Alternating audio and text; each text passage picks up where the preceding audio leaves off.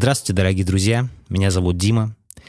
Сегодня у меня немножечко будет скрипучий голос. Надеюсь, я не сильно буду вас раздражать.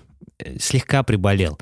Ничего серьезного. Такое, знаете, респираторное заболевание. Можно так сказать? Юр, Юра у нас сегодня в гостях. Привет. Можно так сказать? Юра из Казани, да? Юра Гинзбург. Да. И Женя. Привет. Привет. Женя Каня. Ребят, представляете, у вас э, интересные фамилии. Вот у тебя фамилия Ю, э, Юра Гинзбург. у тебя фамилия Гинзбург. Юра Гинзбург, очень приятно. Хэштег Юра Гинзбург. А у тебя Женя Каня. Фамилия Каня. А у тебя, значит, э, американская фамилия? Нет, еврейская. Ну. Раз недавно, недавно в статье встретил э, какую-то из, из э, деятелей американской демократии. Хорошо, связал. С фамилией Гинзбург. А у тебя польская фамилия? Это птичка маленькая. Насколько мне известно. А я а город в Германии. Деревня в Германии, да. Ого. Я. А у меня фамилия... А я не буду называть свою фамилию, она неинтересная. Мы уже посидели вчера очень хорошо в ресторане грузинском. Да, прекрасный был ресторан. Да. И еда. И напитки. И напитки. Я пил вино. Я пил. Грузинское. Мне понравилось обслуживание очень. Очень обходительный молодой человек. Как-то так старался нас обслужить добродушно, доброжелательно и с улыбкой. В общем, это приятно. Так не часто бывает к сожалению. Ну, слушай, самое интересное, сколько раз мы были там, вот этот у нас этот был официант. Один и тот же, как-то на него всегда попадали. И он всегда так себя ведет хорошо, да? Ну да. Ну, хорошо себя ведет, хороший мальчик. Ну да. Нет, давайте так. Ну, во-первых, это сервис. А Конечно. сервис всегда должен быть на высоте. Во-вторых, это ресторан, который позиционирует себя как ресторан для среднего класса, скажем так. И когда люди из среднего класса приходят в ресторан, э, чаще всего они притязательны к сервису. Прикольно. А что, ты себя относишь к среднему классу? Я думаю, да. А что это такое для тебя? Ну вот э, я недавно тут э, у себя в канале Тимкины рассказы выкладывал интересную заметочку о том, что считается средним классом в Америке. Ссылка будет в описании. Ссылка будет в описании. Давайте я вам прочитаю, что такое средний класс. Вот как читатели Guardian пишут о среднем классе. Я выписал несколько значений. Вот первое значение — Лучшее описание, которое я слышал, средний класс принимает душ до работы, а рабочий класс после работы. Круто. Да. Второе. Высший класс — ваше имя на здании. Средний класс — ваше имя на столе. Рабочий класс — ваше имя на униформе. Третье. Рабочий класс — это все те, кто вынужден работать за зарплату, чтобы жить. Средний класс не существует. Среднего класса не существует. Другой класс — это класс капиталистов, которые очень хорошо живут за счет ренты, процентов и прибыли. Вот это описание американских читателей с Guardian. А для нас средний класс это вот примерно похоже. Это люди, которые могут себе позволить съездить в отпуск, ну, когда-то могли себе позволить, которые могут спокойно выплачивать ипотеку, которые могут себе позволить, не знаю, обучение в частных школах и прочее. Я сейчас, знаешь, о чем вспомнил? Есть такое мнение, что если у тебя есть квартира в твоей собственности, если у тебя есть автомобиль, ты имеешь возможность откладывать с дохода. А, тем более, да, еще добавок. да, да, да. И в этот момент ты должен знать, что ты входишь там в один процент самых богатых людей в мире. Если у тебя есть автомобиль, то ты уже богаче стольки-то процентов. А, ничего себе а, людей в мире. Ну, там, видимо, берут бедную Африку в расчет. Вот ты в один процент попадаешь в самых Понятно. богатых людей. А, так вернемся к ресторану. Хотел а, да. Э, назвать вино, которое я пил. Это было красное сухое вино производства Грузии Асканели Brothers. Это ребята, которые делают вино винодельное. А пил я Саперави. И мне дико зашло. Оно такое было с кислинкой, а, такой, знаешь, слива, вишня, что-то вот э, сочетание вкусов, какая-то ваниль, возможно. Оно было легкое, 12 градусов, как ты любишь говорить, питкое вполне было приятным. И поэтому, если я буду в магазине выбирать в следующий раз вино, я на него обращу внимание, потому что, скорее всего, если оно по скидке, оно будет стоить около в районе 600 рублей, а так оно, наверное, стоит где-то 1200-1500 рублей. Если вот увидишь, рекомендую обратить на него внимание. Мне понравилось. А почему ты вообще выбрал именно это вино? Угу. Ну, то есть почему именно красное? Почему сухое? Я люблю красное сухое вино. Иногда я пью полусухое вино, мне нравятся полусухие, потому что они легкие. А вот ты чувствуешь разницу сухого и полусухого? Не могу сказать, что прям чувствую, но я это разделяю по терпкости. Классическое прям сухое вино, оно достаточно терпкое и тяжелое. То есть, вот смотри, если бы, например, мы сидели в компании, там, пять человек, да, мы бы взяли, например, три бутылочки вот, э, вот этого э, грузинского, оно очень легенько нам зашло бы. А если бы мы взяли какое-нибудь тяжеленькое вино, нам три бутылочки уже много было бы, мне кажется. Интересно, а вот тяжесть вина от, от чего зависит? От вкуса или от градуса? И от градуса в том числе.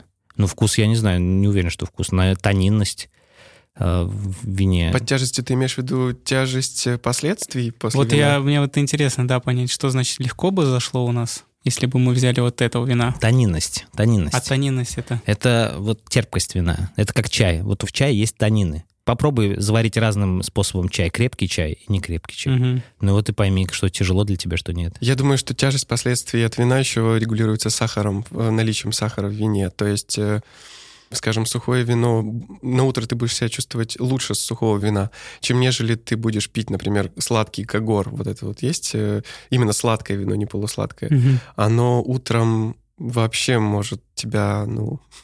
Ты можешь не встать с утра нормально, тебе придется отлеживаться из-за количества сахара. А поэтому так называется кагор. Типа тебя придавило кагором. и С утра ты так под кагором. Я, когда только начинал пить вино, когда был еще совсем молодым, мне нравилось молоко любимой женщины. Я сейчас про вино говорю, да, вот это вот э, белое полусладкое вино. Я считал его самым вкусным вином в мире. Господи, как я ошибался. Спустя годы я понял, что это самое невкусное вино, которое может быть... Оно самое простое на самом деле. М. Для Когда- меня лично. Когда ты молодой, все самое простое кажется великим. Да. О, И- а потом- золотые слова. А, а потом, когда ты стареешь, происходит то же самое. И где-то в середине ты все усложняешь. Да. Вот сейчас пришла пора усложнения как раз, да. Да. Давайте про усложнение поговорим. Мы, вот, Юр, сегодня гуляли с моей собакой. С тобой. Не моя собака с нами гуляла, а мы гуляли с моей А как собакой. докажешь, Что докажу? что было все не так, как... Это от, от точки восприятия зависит. Вот. Да. Продолжай. Так вот, мы шли и разговаривали о том, каким должен быть специалист. И я говорил о том, что специалист в любой деятельности, он должен развивать не только свою деятельность, а ментально развиваться вшире, э, не знаю, там, кругозор вообще во всем. И только тогда в его деятельности будет э, процветающий и э, созидающий порядок и все такое. Вот. А ты говоришь, ну вот я остановился на каком-то этапе да, своего развития, который меня устраивает, ты так сказал. Мгм. И ты говоришь, ну и окей. А идти дальше страшно, потому что неизвестно, зачем, во-первых, а во-вторых, э, что там делать. Ну, это экономия энергии, то есть я просто ее экономлю. Не хочу тратить энергию туда, где может не выстрелить. Возможно, Да. я совершаю ошибку, но Да. я сделал, принял это решение, и пока нахожусь в, как, в стагнации, Мгм. когда ты откатываешься медленно назад, потому что ты не движешься вперед. Или фиксируешься. Ну, или пытаешься зафиксироваться. Хотя, в принципе, откатываешься назад, Ну будем да. честными. да. Мгм, да. А ты, Жень, что думаешь? В принципе, если ты останавливаешься на одном месте, то, в принципе, все замирает вокруг тебя. Все твое окружение, скажем так. Энергия такой спящий режим, значит, этому чуваку эта энергия не нужна, и ты такой, ну, раз она не нужна, она спит. И ты сам по себе еще начинаешь засыпать условно. И получается такой, а, скажем так, ступор. То есть ничего нового не приходит, потому что ты ничего нового не открыт, условно. Ну, как бы сам себя загнал, может быть, так удобно. Или, ну, лень, может быть, какая-то. Но лень — это как раз защитный механизм, Ну, мне типа, кажется. да. То есть ты экономишь энергию не потому, что ты решил лениться, а потому что лень э, приходит как страховка а, для твоего состояния. То есть ты начинаешь лениться, прокрастинировать в тот момент, когда нет... э, то есть нужно энергию сохранить для чего-то другого. Когда мы прокрастини... прокрастини- Короче, у нас есть несколько видов деятельности. Первый вид деятельности — это горящие дела, которые мы видим прямо перед собой, и мы, естественно, мо- можем, хотим и желаем их делать. Например, посмотреть сериальчик, э, сходить на огород, полить э, м, арбузики свои, э, сходить, не знаю, там, погладить кошечку, э, что-нибудь еще сделать. Это вот, это видно, понимаешь? Мозг такой, бро, вот все, что видно, то и надо делать. А ты сидишь и думаешь о каких-то великих делах. Какие могут быть великие дела? Это вообще-то не выстрелит. Мы же уже с тобой это проходили. Ну, так мозг твой говорит, например. Или мой. Да? Поэтому мы прокрастинируем только потому, что те цели, которые, которые где-то там, мы их не можем потрогать. А то, что мы можем делать, мы можем потрогать прямо сейчас. И поэтому мы прокрастинируем с тем, что можем потрогать. И когда ты останавливаешься, замираешь, скорее всего, ты просто не веришь в то, что там чего-то будет дальше. Либо ты об этом не мыслишь, Либо ты не веришь, либо ты поддаешься вот этого лен, э, своей лени. Ну, лень — это защитный механизм, как ты говоришь. Ну вот ты сказал про прокрастинацию, мне что-то так отозвалось, я понял, что это действительно так, когда не видишь материальной, как бы материального выхлопа от своей какой-то цели, то хочется делать то, от чего выхлоп будет быстрее или прямо сейчас ощутимый.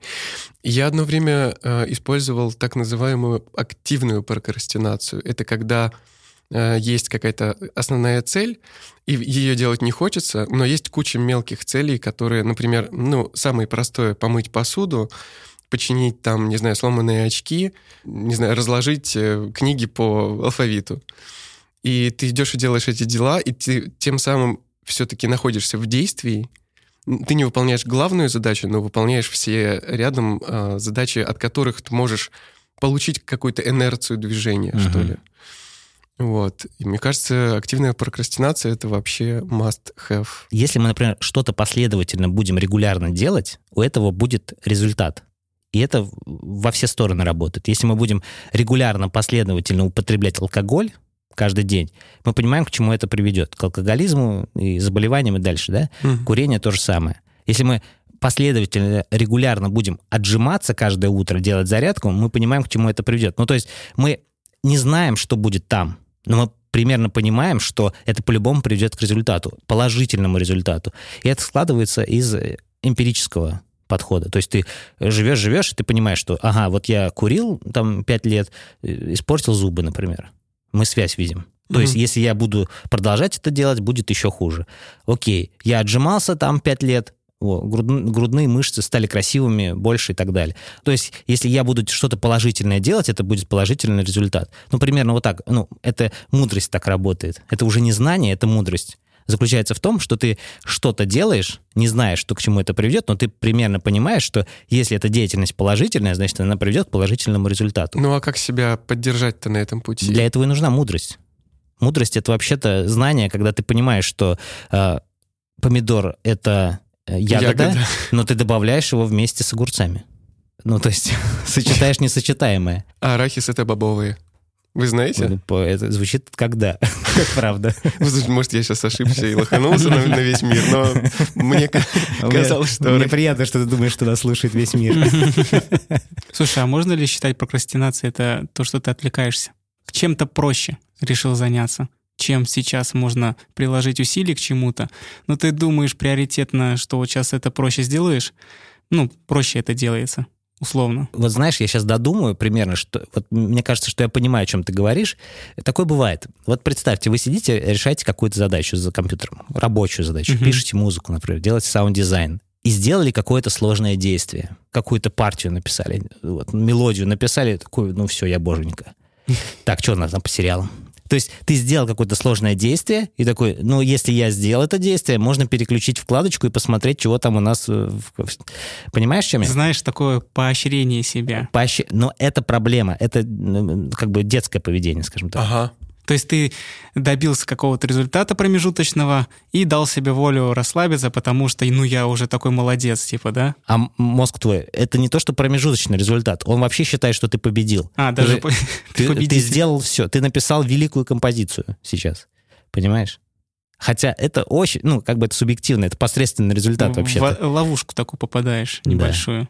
А еще вот знаешь самый такой момент по прокрастинации, не знаю, это тоже связано или нет, вот был такой период, когда ты работаешь и фоном сериальчик там или это, какой-нибудь, ну, подкаст слушаешь. Да. Это ты какой момент? То есть ты делаешь монотонную работу, условно, а тем самым слушаешь что-то интересное. Знаешь, как я это себе воспринимал? Мы же, когда работаем над саунд-дизайном, да. у нас есть музыкальная дорожка, да. дорожка с диктором, ну и саунд-дизайн, который мы делаем. Собственно, диктор ну, можно же всегда... Я вот работаю, да, я слушаю музыку и диктора сразу, чтобы баланс во время работы делать. Но я иногда помню, давно диктор отключал включал какой-нибудь... Понял, да? Подкаст. Да. И то есть у меня также диктор идет. Это лайфхак. Также диктор идет, также музыка идет, и я делаю звук. Ну, да. я про простые сейчас задачи да, говорю. Да, да, конечно, да. Ну, рутинные задачи, да, которые рутинные. не требуют э, вовлечения да, да. особого. Да? Ну, вообще, проблема звукорежиссеров в том, что мы не можем слушать музыку и подкасты во время работы. Это ужасная проблема. Я всегда бесился за это, потому что ты хочешь слушать музыку, вообще новую музыку, которая в мире появляется, и ты имеешь такую возможность, как референс, да, воспринимать mm-hmm. музыку. Во-первых, бесит, что ты воспринимаешь любую музыку как референс, во-вторых, ты в течение дня не можешь послушать музыку, потому что тебе надо что-то сводить, другую музыку, неинтересную вообще-то музыку. Ну, там, исполнитель, не свою, конечно, свою это интересно. Конечно, самое лучшее. Вот. А сейчас я пришел к такому, что я слушаю музыку спокойно, вообще без, без оценки, что это какой-то референсный материал. То есть у меня есть время для референсов, Остальное время я использую для музыки. А есть ли условия, где ты слушаешь определенные? Прогулка, прогулка. Вот я всего, только да. в машине полноценно могу слушать музыку. Либо mm. когда готовлю, что-нибудь включаю на телевизоре. Вот. А вот так, чтобы специально сесть за компьютер, например, и включить, и сидеть слушать, ну это прям... Ну слушай, у нас э, звуковые карты Apollo, UAT, да? У нас у всех. Да. У нас хорошие наушники, хорошее оборудование, да? И мы можем послушать музыку высокого качества за компьютером, кстати. Ну вот, если только ради вот этого, согласен. Но это как ритуал все-таки больше, слушать музыку сейчас условия определенные создаешь для себя. Вообще есть книга такая про ритуал, она, правда, не переведена на русский, недавно вышла, не помню автора, если как будто интересно, пишите, я попытаюсь вспомнить. В общем, чувак пытался понять суть ритуала в нашей жизни. И, и говорят, многие путают ритуал с привычками, потому что привычка, ритуал — это разные вещи. В ритуале э, заключается сакральность. То есть то, что понимаешь только ты, например, да, или те mm-hmm. люди, которые вместе делаете ритуал. А привычка — это машинальное действие, например, чистка зубов. Это не ритуал. Потому что многие говорят, я, вот чистка зубов для меня ритуал. Нет, это не ритуал, это понятное действие, которое ты делаешь. Ты в него не вкладываешь сакральность. Uh-huh. А есть сакральные вещи, к которым ты готовишься. Например, там выставляешь свет определенным образом, там ставишь динамики, да, как-то подходишь у тебя определенным образом, ты опускаешь иглу на э, пластинку на виниловом проигрывателе. Понимаешь? Сама подготовка и процесс ритуальный, он подразумевает под, под собой э, чуть ли не нерелигиозную, нерелигиозное таинство. Слушай, тогда в таком случае интересно, что ты думаешь про то, что э, приготовление кофе на завтрак — это привычка или ритуал? Или почему это не может быть ритуалом? Или почему это не может быть привычкой? Это ритуал, я считаю. Почему? Потому что ты в, в каждое свое действие вкладываешь определенный подход. То есть ты это делаешь не машинально, нажав кнопку на автомате, который наливает кофе, да, если mm-hmm. мы проговорим про кофемашину. А если мы говорим про, про кемикс, например? Ну, в моем случае это гейзерная кофеварка, мока ее еще называют. Но для того, чтобы ее забить, э, туда кофе, нужно его сначала высыпать в кофемолку, смолоть, mm-hmm. потом положить аккуратно в моку, налить в резервуар для воды воду, поставить на огонь. То есть, да, это, это последовательность действий. Но в это все можно вкладывать сакральность. Смотри, все зависит от твоего внимания. Как ты погружен в это. Это очень хорошо работает с чайной церемонией. Потому что в чайной церемонии, э, на чайную церемонию влияет очень много деталей. Вот опять же таки свет, вода, фигурки, которые нефритовые стоят на чайной доске, на чебане это очень хорошо работает, твоя вовлеченность, внимание твое, как ты наливаешь воду, как ты держишь руку, какие беседы вы ведете, как ты выпиваешь пиалу, понимаешь? То же самое можно сделать с кофе. Ты понимаешь последовательность действий, но ты в каждое действие вкладываешь особенность и внимательно за ним наблюдаешь. Короче, каждое действие, оно наполнено смыслом, условно, а да. а не то, что ты прям но, быстро но, сделал. Но такой смысл, который понятен э, тебе. тебе да. Слушай, ну я сейчас вдруг подумал вот о чем. Ты интересную вещь сказал про внимание, и у меня сам с собой вывод как-то э, так напрашивается, что ритуал от привычки отличается наличием внимания в ритуале и его отсутствием в привычке. Ну, подожди, а в привычке тоже важно, важно внимание. А зачем? Хотя, да, хотя, да, у нас же есть ну, ум, который может на автомате работать. Я про то, что кофе можно приготовить совершенно на автомате, на привычке. Там, допустим, утром не выспался, ты думаешь о каких-то своих вещах, вспоминаешь сон, и вдруг ты понимаешь, что у тебя кофе уже вот булькает, и ты готов, и, и, и ты понимаешь, что ну, ты все сделал на автомате, при том, mm-hmm. что ты относишься к этому вроде как к ритуалу, mm-hmm. но в данное конкретное утро это была просто автоматическая привычка приготовления кофе. Yeah. И при этом, если ты к каждому действию прикладываешь свое внимание и, ну, там, осознанность, то это ритуал. Может быть, вот в этом разница? Вполне. Ну, да, мне тоже так кажется. Круто. Я рад, что мы нашли, пришли к общему выводу. А вот эта запись подкаста ритуал? Я думаю, нет. Хотя, Это подождите. точно непривычка. Это точно не привычка, потому И, что это ну, делается не каждую неделю. Ну и в целом же вроде как все, скажем так, не на автомате что-то там говорят тоже. Стараемся быть осознанными. Да. Ну, по крайней мере, ту атмосферу, которую мы создали, это приглушенный свет, это такой э, Подготовились. очень тихое пространство, в котором есть только наши голоса. Вот, вот как сейчас слушатели нас воспринимают, если, если каждый из наших слушателей закроет глаза, то он будет слышать то, что слышим мы сейчас. Ну, как мы воспринимаем это, понимаешь? Мгм. Потому что у нас приглушенная обстановка такая. И это достаточно сакрально. Да, лампово. Лампово, да. Потому что лампа одна горит. А вообще атмосфера такая, что хочется рассказывать какие-то истории из жизни или какие-то былины, или слухи, или рассказывать страшные истории про, не знаю, белую руку. Там, я вот сейчас даже не вспомню эту историю, но это... Вы когда-нибудь были в детских лагерях? Да. Да. Ну и там были явно какие-то были страшилки. Вот у меня была страшилка про белую руку, которую, если ты выходишь за границу лагеря, то она тебя ловит и... Пиковая дама, например. О, да. Слушайте, короче, у меня в детстве был страх темноты. Вот прям был страх темноты, ничего не мог с собой сделать. Э, Я даже как-то в подкасте рассказывал историю, как я э, спал в комнате со светом. Мгм. И как-то я проснулся, а свет выключен. И мне нужно было до выключателя добежать. Я с кровати встаю и наступаю ногой в ведро. Я такой, блин, в ведро наступил. А потом на середине комнаты понимаю, какое ведро? Какое ведро? Не было ведра. Я еще больше пугаюсь этого, добегая, включая свет, а у меня просто нога затекла. А, И поэтому ощущение было, как будто я наступил. Нормально. Классная история. Да. Я боялся темноты. Но проблема вся в том, что это не проблема, это мое ощущение. Мы же понимаем, что в темноте ничего страшного нет. Ну, вообще, чего-то потустороннего, как бы нам не хотелось в это верить, его, ну, по сути, не существует. Все можно объяснить сенсорикой. Вот все можно объяснить нашими сенсорными чувствами. У нас их не только пять, там можно разные чувства воспринимать, там чувство голода, ну, условно, да.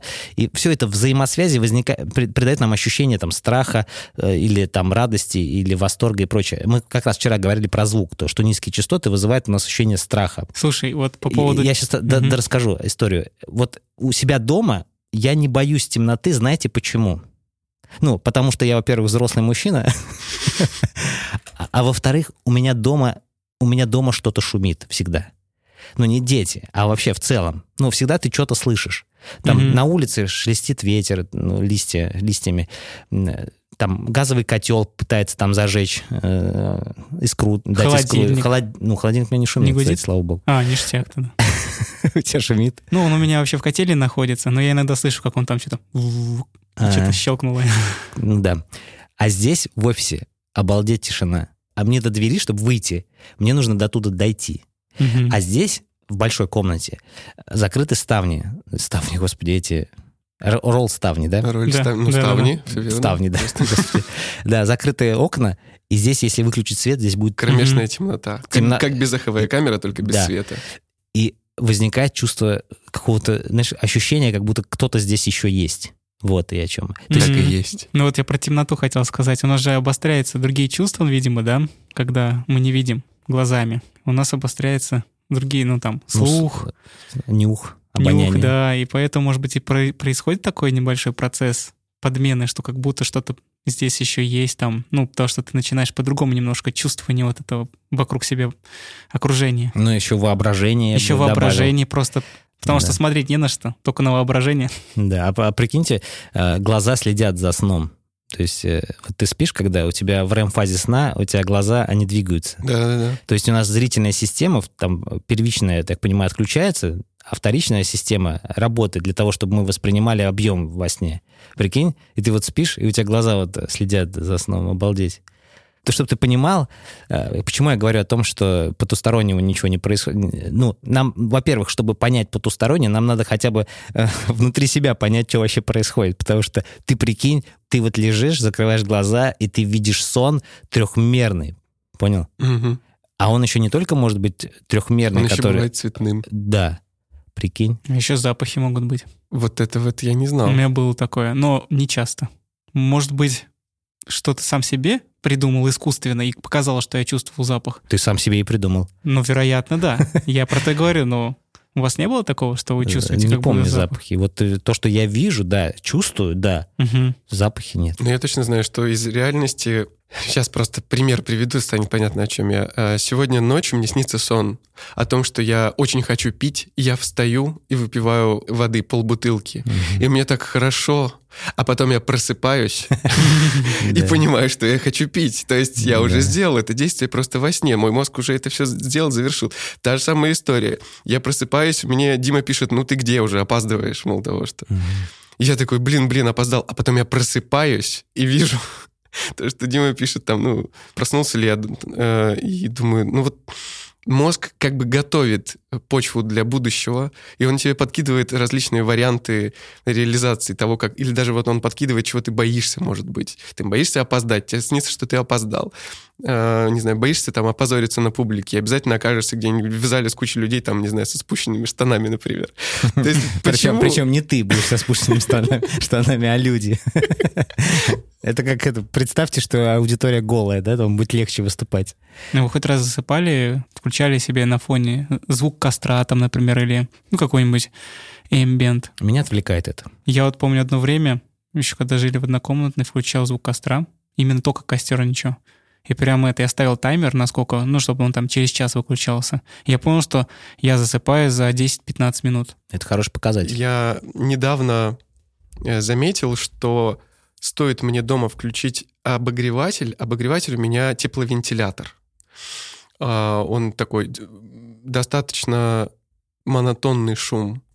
Если я его оставляю, э, то есть нажимаю кнопку вкл, ложусь, я настолько моментально выключаюсь под этот монотонный гул, Мгм. то есть он для меня создает, видимо, вот тот самый фон а, там, дождя или чего-то Мгм. такого, э, что дает моему мозгу команду, что типа все, выдыхай, спи, безопасно, можно. Реп- Рептильный мозг хотел сказать, но мы это знаем, что это все можно прочитать в статье, ссылка будет в описании. Да. А, Кстати, вот к вопросу вот этого шума. Я как-то летом, еще э, живя там в квартире отдельной, включил компьютер и лежил, э, решил прикорнуть. В компьютер, обычный вот этот стационарный компьютер ПК, а он шумит, вентилятор. А Еще в старые добрые времена они шумели, капец. Мгм. И я решил прикорнуть, так вот лежу, и ощущаю себя стоящим в тамбуре поезда. В реально сто- и смотрящий вот вдаль, ну вот, пока едет поезд. Я такой смотрю на зимние вот эти холмы, снег лежит. Какой черт зима? Сейчас же лето вообще-то. Подожди, я в поезде, так начинаю отходить, и картинка начинает рассыпаться, короче. Прикинь, вентилятор вот этого компьютера, он так шумел, как будто бы это был шум поезда, короче. Неплохо. Я попал в осознанное сновидение. А почему, интересно, зима? Почему тамбур? Прикинь, как мозг сработал. Мгм. Откуда он достал? это? Ладно бы Может, яркие впечатления какие-то были? с, та- с тамбуром. Ну, смотри, у тебя ассоциация с поездом не зима случайно? Ну, может быть, кстати, да. Я представил себя в поезде зимой, и мне так захотелось туда. О, слушайте, вот что такое романтика в поезде? Вообще, что такое поезда? Ведь это не шум поезда. Это, это не... Это попутчики. Нет, почему? Еще и Ролтон, и еще чай в подстаканниках. Это все, конечно, Это- шаблоны, но... Это, все очень ва- важно. Но самое важное в поезде — это попутчики. Потому что э, вот у тебя будет Ролтон, у тебя будет этот чай вот с этим вот с подстаканником, у тебя будет проводница. Все у тебя это будет, но если у тебя не будет попутчиков, которые ты не знаешь, да, они могут с тобой не разговаривать. Это не игровые персонажи, но они должны быть. И чем их больше, тем лучше. И тогда ощущается... Вот подумай об этом, об этой мысли. Я, с одной стороны, понимаю, а с другой стороны, какие могут быть условия для того, чтобы ты заговорил с незнакомым человеком? Ведь это же стресс, особенно для интровертных людей. То есть, например, я, когда покупаю билет в Москву из Казани, из Ишкаралы, когда ты ездил, я пальцы скрещивал, чтобы, если я покупаю билет допустим, э, в купе, я смотрю, чтобы купе было пустое полностью. Мгм. И я, я захожу в поезд, я понимаю, что я один в купе, и такой кайф. И вот иногда он обламывался, когда за Мгм. последние две минуты какой-нибудь залетает чувак там с кучей поклажи, вот с этими клетчатыми синими сумками, засовывает, распихивает Мгм. их по всем углам. А бывало наоборот, что я еду всю дорогу, все там 12-14 часов один. Слушай, ну одному это какой-то супер комфорт был для меня. Ты имеешь возможность выйти в этот мир из своего личного как бы купе, пообщаться с этими NPC и вернуться обратно, закрыться опять в свой мир. То есть у тебя есть возможность вернуться и чувствовать себя в безопасности. Когда же ты едешь с попутчиками, у тебя все равно перманентное состояние э, напряжения у меня э, сохраняется, mm-hmm. что да, я в принципе вроде как в цивилизованном мире живу, там мне там безопасно на верхней полке повернуться там э, попой к спиной, ладно, повернуться спиной к людям, которые там в купе в моем что-то делают, разговаривают, читают, пьют чай. Но это все равно не то ощущение безопасности, когда ты едешь один и когда ты едешь с другими людьми. Ну да, но я понимаю, о чем ты говоришь. Но, возможно, для твоего опыта это не нужно. Потому что мы знаем, что в первой серии э, «Мир Дикого Запада» чувак заходил в это игровое пространство не для того, чтобы убивать а многие развлекались тем, чтобы убивать. Смотрели Westworld? Да, да, да. Это не спойлер будет? Э, не знаю. Ну, кстати... Ты не смотрел? Я смотрел и первый, и второй, и третий сезон, и третий сезон не я, понял. Я к тому говорю, что вот если ты... Вот представь, что такая вот у нас ситуация, когда поездов больше нет. Но мы хотим испытать ощущение поездов да? Угу. И у нас есть на, вот опция, да, чего, что в поездах должно быть и мы обязательно Ролтон ставим, да, там, галочку выбираем там. Я бы выбрал попутчика, понимаешь? И ты, вот, ты можешь с ним не общаться. Ты можешь просто наблюдать за ним там краем глаза. Но это удивительно. Вообще мир людей, он удивительный. Просто человек, он изначально же, он какой? У него есть внутренний мир, очень глубокий, да? И есть вот эта такая внешняя такая, как шторка, короче, которую он показывает миру угу. через которую он общается, взаимодействует. Да? И вот ты общаешься с человеком, чем дольше с ним едешь, тем эта шторка тает, тает, тает, и проникаешь ты во внутренний мир, а он может быть каким угодно. Она приоткрывается, как это... Да, и прикинь, вот, и когда ты вот, вот проникаешь в внутренний мир другого человека, вот, происходит сакральное... Сакральный секс, ты практически занимаешься... Да. Да. да, удивительно. Секс в поезде. А если, а, а если это будет искусственный интеллект? А мне кажется, что искусственный интеллект, вот если мы говорим о том времени, когда мы будем создавать себе вот эти вот, чтобы испытать старое время, вот искусственный интеллект будет настолько прокачанным, что у него будет все вот эти возможности открывания шторок, внутреннего мира. Ну, то есть он может подключаться к любым темам. Он может по-любому с тобой разговаривать, что ну, ты никогда не, не узнаешь, что это нереальный человек, скажем так. Прикольно, я почему-то вспомнил компьютерную игру, в которой цель этой игры — соблазнить человека. Угу. Ты, и эта игра диалоговая. То есть ты, ты, например, знакомишься там, грубо говоря, с официанткой, и у тебя есть варианты ответа, и ты выбираешь э, варианты ответа, и в какой-то комбинации, ну, у вас там случается какая-то связь. Но эм, я подумал, что может ли вот этот искусственный интеллект создавать такие диалоги правдиво, что ли, чтобы ты поверил э, что это, ну, например, живой человек. Насколько это возможно? Мне почему-то кажется, что это невозможно. То есть должна быть какая-то суперэмпатия для этого. Можно ли прописать эмпатию в искусственный интеллект? Вообще, люди, они же как э, понимают, что это эмпатия? Ну, во время активного слушания, да? Вот я тебя слушаю, и ну, я на тебя смотрю, и тебе кажется, что я тебя слушаю. Но еще самая офигенная деталь, я должен повторять то, что ты говоришь, возможно, перефразируя. И тогда тебе будет казаться, что я прям включен капец. Это как официанты в ресторане. У вас заказ такой-то. Ну, это верно? Правильно ли я вас услышал? Грубо говоря, вот эта техника, но она довольно-таки простая, и э, искусственный интеллект способен примерно так себя вести. Мы понимаем, что как он еще это будет перефразировать, потому что иногда человек может так, а, все, я понял, я сейчас буду перефразировать любые фразы моего собеседника, и ему будет казаться, что я, короче, включен в беседу. Но вообще-то можно перефразировать как робот.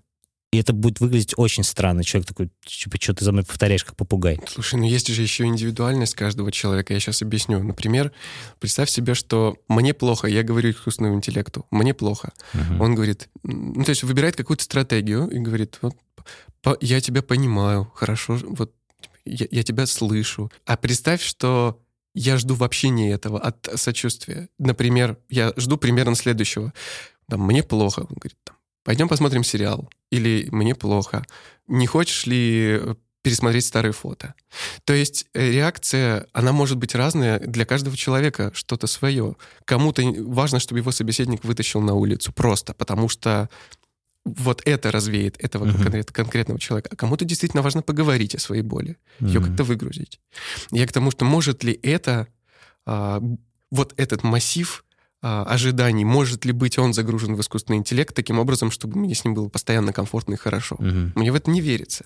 Если я тебя правильно понял, ты думаешь, что искусственный интеллект не может быть настолько эмпатичным и глубоким, как реальный человек. Угу. Да. Вот сейчас я тебе дал обратную связь. Ты чувствуешь мою включенность? Да. Вот я об этом и говорил. То есть, по сути, мне нужно было повторить то, что ты сказал. И ты в этот момент чувствуешь, что мы с тобой в диалоге находимся. И искусственный интеллект спокойно может перефразировать то, что ты сказал. И ты такой, да, он меня понимает. То есть искусственный интеллект может сказать, а пойдем погуляем. И ты будешь сказать, come on, ты, я вообще не этого хочу. И сам человек не знает, чего хочет. Но если давать человеку обратную связь, как зеркалить его выражение, то, что он говорит, это как опустошение чаши, знаешь? Нельзя залить воду в чашу, которая уже... На какой язык перевести? Спалился искусственный интеллект. Я еще не на русском сейчас говорю. Э, вот чаша, вот, вот как я не могу тебе что-то дать, пока ты не опустошишь свою чашу, понял? ну, знаешь это выражение? Ой, это чудесное... Э, ман... Тьфу. Как это называется? Притча про чашу. Чашу, Про да. то, что чаш с убеждениями еще. Ну, это, кор- А это не я рассказывал? Да, вполне. Смотри, вот я прихожу к тебе, да, и у тебя есть какая-то, ну, ты чем-то наполнен, вот что-то ты, вот что-то тебя беспокоит. И э, я понимаю, что я тебе ничего не могу дать сейчас, пока ты не выговоришься. И ты начинаешь выговариваться. И чтобы ты почувствовал э, вот опустошение своей чаши, я должен тебе давать обратную связь. Но обратная связь не в советах заключается. Ты вот говоришь, мне плохо, я говорю, ну давай мы с тобой э, зарядку сделаем. Ты такой, это у тебя чаша на том же уровне. Но если я буду говорить, да, тебе плохо, а почему тебе плохо? И ты начинаешь рассказывать, а я начинаю обратную связь давать, перефразируя то, что ты говоришь. Ты понимаешь, что я тебя слышу. И твоя чаша опустошается, опустошается, опустошается. Ты выговорился, ты понял, что тебя услышали, и ты готов что-то новое воспринимать. Как тебе инсайт? И мне кажется, э, искусственный интеллект вполне может такое делать. Представить сложно, что он может это делать, но вот то, что ты сказал, звучит правдиво. Недавно искусственный интеллект, который нарисовал картину, взял первое место в конкурсе начинающих цифровых художников. Это один из первых прецедентов, когда такое произошло. А мы знаем, да? Я сейчас не буду говорить, какие названия этих искусственных интеллектов есть, но, по сути, ты им даешь текстовое задание какое-то, описываешь то, что ты хочешь получить визуально, и они тебе гра- выдают графику, который, который кажется, что нарисовал человек. И многие люди вообще не видят в этом проблемы. Ну, то есть реальные художники говорят, ну как-то, как же так, это плагиат вообще-то. Ну, то есть искусственный интеллект научится же на чем-то, то есть он ему скармливает тонны, миллионы в открытом доступе находящихся картин, но вообще-то наш мозг примерно так же учится. Да, конечно, же. мы же то же самое плагиатим. Да, все, все mm-hmm. есть ремикс, да, как да. говорится. Вот. А ты говоришь начинающих цифровых художников. Звучит как будто бы конкурс между искусственными интеллектами. Звучит, звучит так, да. Но цифровые художники — это те, кто рисует не, на, не используя полотно физическое, а внутри компьютера. Но это же конкурс, кто лучше сплагиатит, по сути. Почему? Что, ну, ты же тоже берешь из готовых паттернов э, ну, творишь. Но ты еще наслаиваешь другие. Поэтому в начале нашей спичи был, что ты развиваешься как профессионал не только внутри профессиональной деятельности. Связочка отличная. Да. А еще и когда ментально нагружаешь свой кругозор еще другими деталями. Ты, вот ты звукорежиссер, оп, пошел на массажиста выучился, условно. Звукорежиссер-массажист. Да. А у тебя пальчики-то знают, как ручки дергать? Нужные тонкие меридианы нажимать. Ну, да, звучит классно. Ну что, закончим? Нет, только начали, погоди. Про расширение человека интересно поговорить, про то, что... А, ладно, закончим. Ладно, оставим на другой раз, да? Ага. Расширение человека. Друзья, спасибо за прослушивание. С вами был Дима, Юра. Че, Женя? Я жду, пока ты Женя Давай. Говори. Что? Ну, что ты хотел сказать сейчас? Всем пока. Да. Всем пока. Давайте. До следующего раза. нет, нет ощущения, что поговорили обо всем и ни о чем. а мы же об этом хотели. А, да, да.